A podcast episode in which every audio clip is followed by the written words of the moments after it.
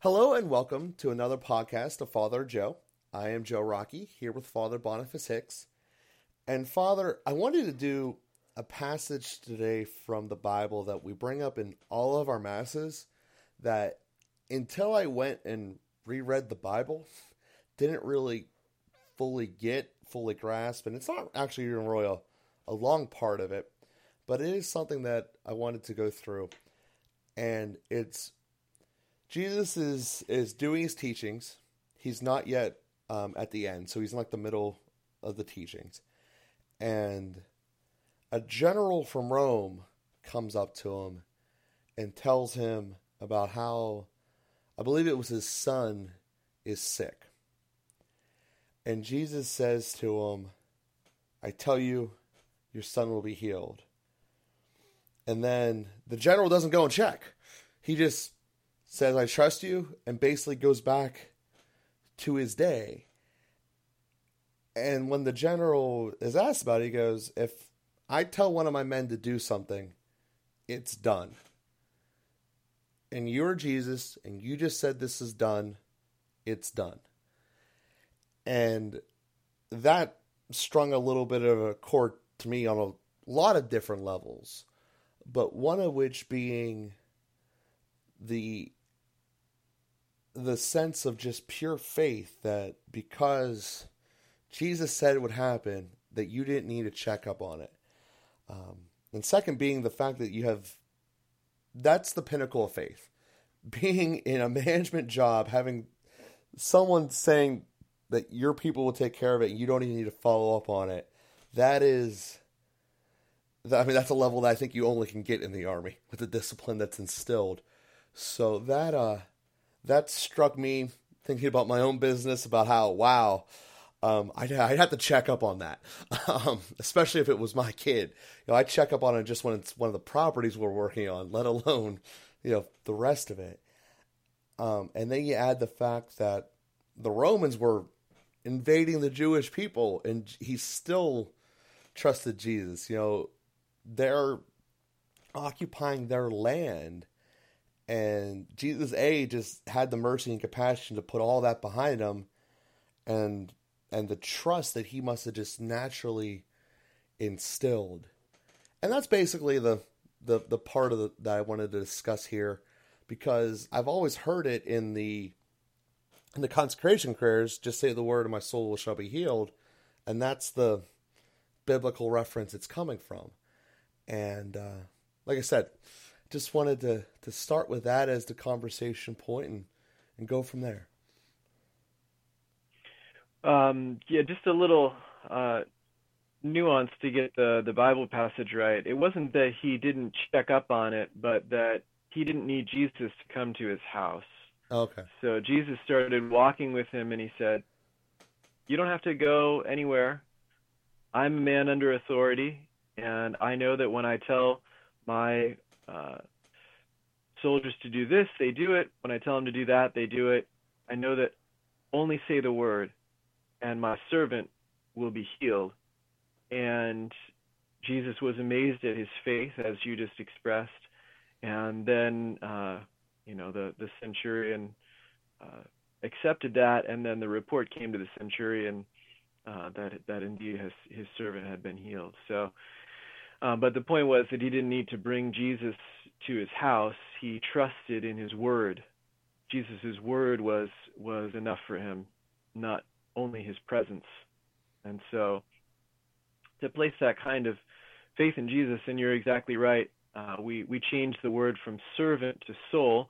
Lord, I am not worthy that you should enter under my roof, which is amazing for a centurion to say. Mm-hmm. As you pointed out, Rome was occupying Israel, and the centurion had power over Jesus and all the Jews. And he says, I'm not worthy that you should enter under my roof, but only say the word. I trust in your word, and my servant shall be healed. And we change that to soul in the Mass, trying to evoke the same kind of faith. And Jesus marvels at the faith of the centurion after he makes this statement and expresses this faith. And uh, the centurion and then the other non Jewish miracle that Jesus works is for the Syrophoenician woman or the Canaanite woman, when she argues with him, he doesn't even want to listen to her or he ignores her and then she persists and eventually the apostles come to him and she says uh, you know my my daughter has been sick and can you heal her? She's been suffering from demons. And he says i came only to the lost sheep of the house of israel. And she says uh, and he says it's not right to give the the food of the children to the dogs to the little puppies is actually the translation.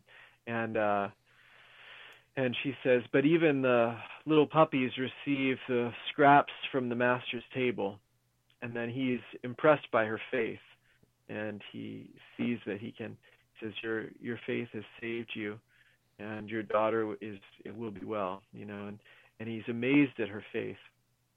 So these two non-Jews, these two Gentile examples, are the two miracles that Jesus works for those who are not Jews in the course of his public ministry. And he's amazed at their faith. And so the church also rightly holds them up as examples of faith for us. And can we keep stretching our hearts? We we understand the need for presence. You know, it's it's hard when someone just gives their word. Can we trust in someone's word? And uh, you know, we're we're following this up, recording this a little bit early for uh, broadcast for our podcast, and and we just talked about the uh, the grand jury report in Pennsylvania and the way that uh, the word has been broken. Bishops and priests who should be the most trustworthy have given their word that they would protect the flock, have given their word that they would carry out the strictest discipline and uphold the levels of virtue. And we've broken our word. And there's so much broken word. There's so much uh, broken trust, you know, and it, and and somehow in our age, uh, we've perhaps overdone it. We've overdone the anti-authoritarianism. We've overdone the distrust in authority, but there's been reason for it. I mean, from whatever, from Vietnam to Watergate scandals and uh, presidents who have had sex with their young advisors and and have just broken their word in a thousand ways. So the whole political process is focused on, you know, not who has committed what scandal, but just how much scandal they've committed. I mean, there's nobody that's untouchable. Everybody seems to have fallen from the heights of virtue to which we've been called. There's so much broken trust that, uh, again, to look at the example of the centurion who intuits and sees rightly in Jesus, this man is trustworthy. He is absolutely trustworthy, not just mostly trustworthy, not just partially trustworthy. He is absolutely trustworthy. His word is enough. And that stirs a, a hope in our hearts. Could there really be someone we could trust so much that we could trust with our entire lives? Someone who is truly human, who is close to us, and yet who is also God and who is absolute truth that we can trust absolutely. Oh, it just makes us shiver to think that this is even possible in an age of so much scandal, in an age of so much broken trust and betrayal, that there would be one that we could trust that much. But that's really who Jesus is. And the centurion gives us courage. He has lots of reasons not to trust, as you pointed out.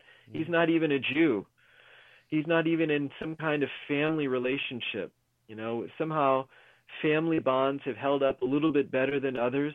We have a sense of being responsible to our to our brother and trusting our father, although so much of that has been broken as well. Mm-hmm. But maybe in our own families we trust our blood. This man is not even the blood, not even the extended family, not even the political ally. He has no reason to trust this man from Galilee and yet he trusts him in an absolute way. He trusts the authority of Jesus, that his word is enough. Powerful. It's a powerful witness. We know that Peter, in a miraculous way, walked out on water physically. This centurion walked out on water. He walked out over a cliff, and he trusted that there would somehow be solid ground that his eyes could not see and that his hand could not touch. And that's breathtaking and challenges us and encourages us and invites us. Will we be are we willing to take such a breathtaking step and trust in Jesus beyond what I can see, beyond what reason can grasp, beyond what we could even imagine? Are we willing to take that step of trust that God's word is enough? So it's a powerful scripture, and I'm grateful that you brought it up, Joe. And it's where we need to be when so many other human structures have failed us, and even the structures of the church have failed us. Will we believe that Jesus will not fail us? and that we can still trust him. Yeah, and just the way that you were saying that, when, you think of the, the the faith there, it just gives a little little feeling inside of, of how hard that is to obtain, and yet how wonderful it will be once you do at the same time. Um, in that, you know, it's it's it's faith that, that drives the whole whole engine, and you know, you never know what the outcome will be. You know, with anything really. You know, there's a lot that we take for granted because it's quick enough and repetitive enough that it's the same. The sun's gonna rise. It's gonna be hot in August. You know, it's it's going. The leaves will change, and and that there's a repetitiveness of some elements of life. But at the end of the day, it doesn't have to be that way we came up with science to articulate how things happen. But ultimately, the why all, always has some roots in a faith. You know, why are we the way we are? Why do we all intuitively have this noise inside our head that tells us what's right or wrong?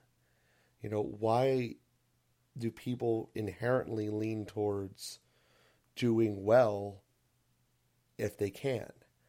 Um, and, and I think that those types of questions and thoughts all come back to a starting point that there's something bigger guiding you out there. Um, and I think that there's a lot of power in that. And, and part of why we do this cast is to invite everyone to come to that at the Eucharist. Um, you know, that, that was part of why that this passage came out to me was that I heard it during the mass so many countless times, and it wasn't until I actually was rereading that the Bible there that it that it come that it jolted out to me that hey this is this is the part they're taking it from. Because because uh, the vast majority of the mass if you actually go through the Bible is taken from somewhere in the Bible mostly the New Testament, but mostly, but the lot of it is, and um, and, and there's there's some funness, you know, actually going through the Bible and seeing how it all correlates. And there's also something on a side note. I know I'm getting a little bit of tangent here, but there's also something to the Bible when you read it in order instead of just in snippets inherently on a weekend mass or even a daily mass, you can't read the entire Gospel of John. You have to only do a snippet of it by the very nature of it. But reading it through in order gives just a deeper meaning to it than you would just getting it in the normal Sunday masses. So, one of the things we also do is call people to action, and I think that that would be a good thing. As you mentioned, all these problems around us and people falling from virtue. And it's not just the highly elected or the highly powerful. It's it's pretty pretty common throughout. And just slowly taking time and, and reading through reading through it in order. Even if you just start the New Testament. Granted, it's a whole lot easier to read the New Testament than the Old Testament um, just from firsthand experience. That's how it was for me. That it brings a a something to your soul and yourself that it can't be described until you've done it. And something that I would recommend and obviously it's something I know that you do quite a lot, Father, that part of your your parish is or your your ministry is to spend time with scripture. And uh, I know I kind of did a little turn into this from the original parable we started, but if you could take a moment about that. Yeah, no, you make great points, Joe. And uh, just starting from that first point that you made about the connection with the Mass and finding such trust in the Eucharist, the presence of Jesus in the Eucharist, and and that's a really beautiful consequence or a, a beautiful truth to rebuild our trust on when we see the problems in the church. You know, on the, on the one hand, we shouldn't be surprised that there are bishops and priests who are sinners. Uh, guess what? All of us are sinners. Yeah. All of us. Now, there are some egregious things. I mean, there are crimes that cry out to heaven, and and we would like at least our bishops and priests never to commit some of those crimes, mm-hmm. and to really maintain trust and uh, trustworthiness. But uh, at the same time, even when even those who have committed crimes that cry out to heaven, when they say the words of institution and they consecrate the Eucharist, it's really the Eucharist. It's not half of Jesus or less of Jesus or tainted Jesus. It really is Him, and and that's where we have to keep putting the weight of our faith. Again, we don't, you know, our our faith is not disembodied and and we need those human relationships and we need that human trust and we need to keep purifying that and working on that and and that's you know the right the right direction but again the full weight of our lives needs to be put on Jesus on God the Father on our uh, on the Holy Spirit on God and so always looking through the failures of the minister not getting stuck on them, but looking through them to find God. And insofar as we long for more than the minister can provide, that's where we're putting our hope in heaven and we're putting our hope in God. And that's where we always need to keep going to, not to stop at the human, but to go through the human to the divine. And so, uh, like the centurion did, that he was able to believe without seeing, as Jesus also blessed those who, unlike Thomas, who needed to see in order to believe, and Jesus honored that. And so we don't need to beat ourselves up if that's where we are, but Jesus invites us to go beyond that, to believe without seeing. And that's the challenge for us, and that's the, the invitation for us is to go beyond. But the, the point being, so first of all, to place our full trust in the in the in God who is in the Eucharist, who is there. We place our trust in the Eucharist. The church continues feeding us with nothing less than God. Even when the words and the examples and the trustworthiness and everything else has fallen short, the church keeps feeding us nothing less than God. That's what we receive in the Eucharist. So, that point, the next point that you made, that the Eucharist itself, the prayers of the Mass are rich, and there's so much depth there sometimes we dismiss the mass. Uh, you know, it's almost laughable. People think that they got it. Oh yeah, you know, I went to. Oh yeah, I went to mass growing up. I understand it all. Give me a break. You don't begin to understand it. I I don't begin to understand it, and I'm doing it every day. There's so much depth there, so much depth. We will never find the bottom of it.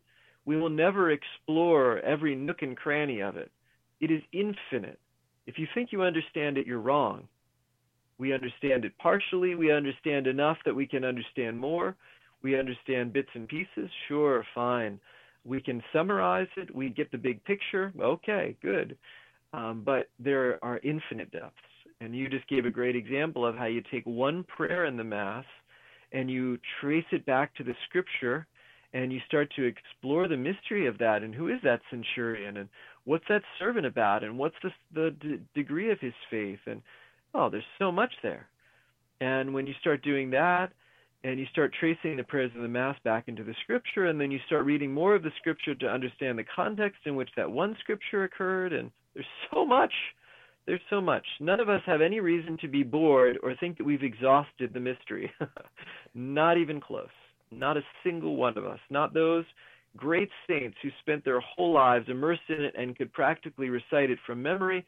They have not exhausted it in all of eternity, we haven't exhausted it. We will never exhaust it. So yeah, there's so much there, and we will never waste a moment going deeper into it. It behooves us to go deeper into it. Read the scripture, un- pray with it.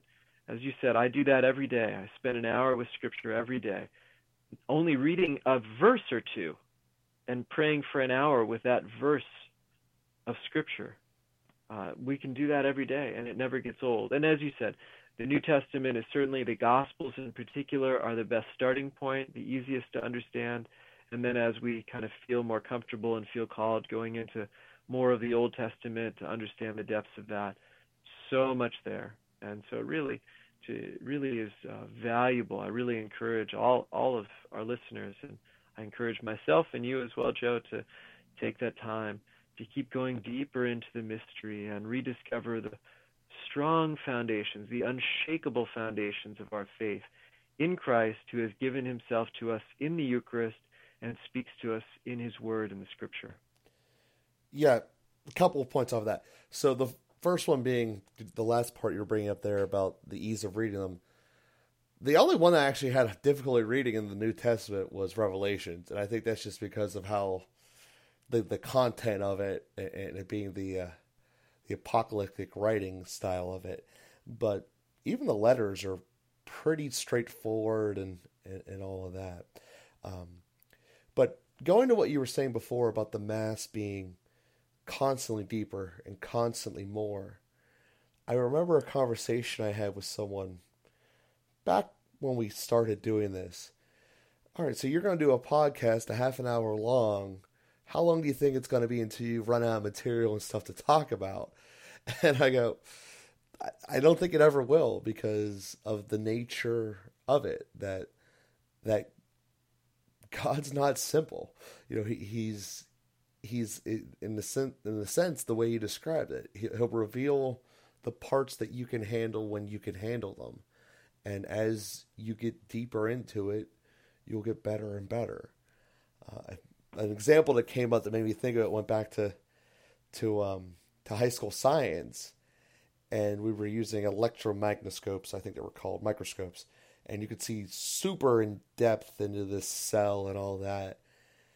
And then the the one of the, the offset questions were essentially tell me about this tool and the pluses and minuses of it.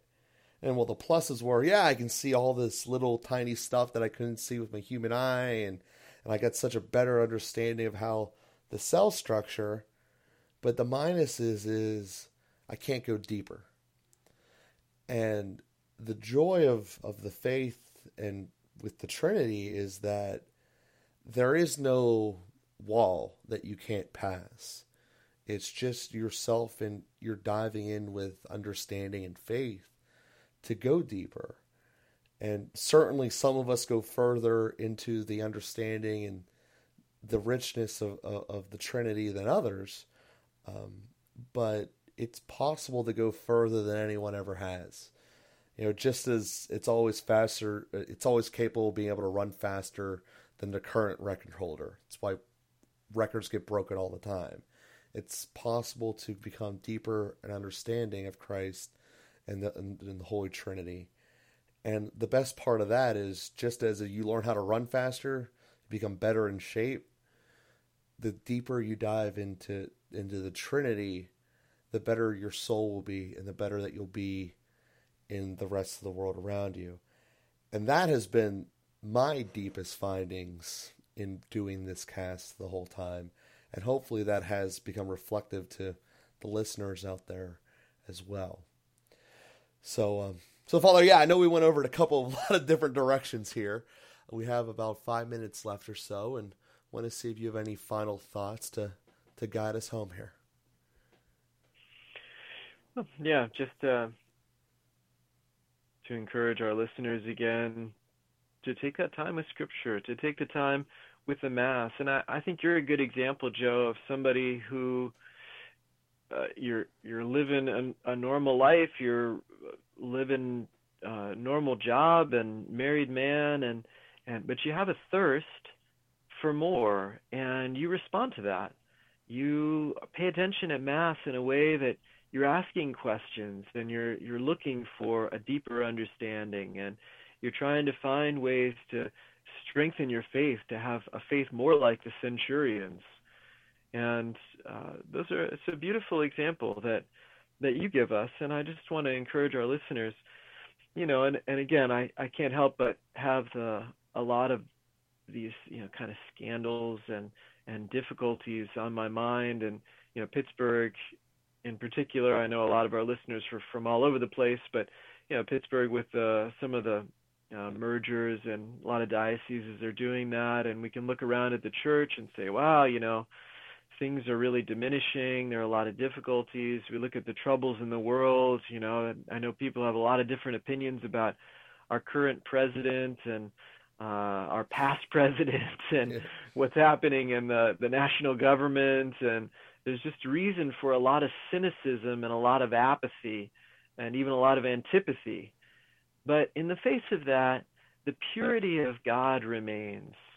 And when we find ourselves going into Scripture and entering into that world where there are hearts that love perfectly, and there are places that we can be absolutely safe in the heart of Jesus and in the love of God and in the under the motherhood of Mary and there are places where it is really pure and everything we long for really does exist and our hearts can just touch a little bit of heaven when we take that time for prayer and we allow ourselves to be uh, lost in those mysteries. You know, I'm just imagining myself right now being in a, a big church with beautiful statues and dim lighting and uh, you know just being alone there in the in the faint smell of incense and in the, the glimpses of the altar where Christ has become present so many times in the Eucharist, and maybe the church where I was uh, baptized. Well, the church where I wasn't baptized in a church, uh, but you know, our listeners thinking of the church where they were baptized, and uh, you know, just just allowing ourselves to enter into those places where everything is okay in the world, because that world is really the other world. It's the world where we were created and the world where we are going to return to. Uh, that world of heaven where God is all in all and where the, the King of Kings is the one ruler and he is the one who is trustworthy. And Scripture has a way of transporting us there. The sacraments, especially the Mass, has a way of transporting us there. And it's good for us to just let ourselves be there a little bit and and remember that yeah, there is a God and everything is going to be okay. And I don't understand how everything's going to work out. And I know there's a lot of suffering and people who have felt abandoned and betrayed. And, and, but somehow in the providence of God and the power of God, He works good out of all of those things. He brings a greater good out of every evil. And His light overcomes the darkness. And we need that. We need to enter into those spaces not keep them at arm's length or not reserve them for uh, just Sunday Mass or somehow checking our box or something like that. That refuge is necessary for our thriving in this life. If we don't know those places, we're missing something profoundly in our lives. So, I just say that again as an encouragement for our listeners to take the time in prayer with Scripture, in church, in silence, in solitude, in the Eucharist, in all those places, in the mysteries of the Rosary, and really letting ourselves be loved and cared for, protected, and and nourished as we as we really need to be. That's beautiful. And on that thought, to to give an example to the physical body, a lot of us out there can visualize what it would be like to be able to run a 4 5 40 or to be able to lift 300 pounds. But it's not until you do it that you actually sense it and find out that how much better it was than what you ever imagined. And I think that there's a lot of people out there who can visualize what it would be like to have a better and deeper relation with God, but haven't done it. And it will be better than you thought it would have been, and it it will in irrevocably make things better. And that's something that, as a final thought, I think is uh, what what you were getting at, Father, and and and just the the strength of your soul that a lot of us haven't built up the way that we should is is very tangible and very very real. So again, we'd like to thank everyone for listening out there. We'd like to um, invite you to follow us at Father and Joe on Twitter. And please, if you have not done so, please leave us a review on whatever subscription site you're listening to us on, whether it be iTunes, Google, or Stitcher. And we look forward to being here with you next week. Thank you all. Have a great week.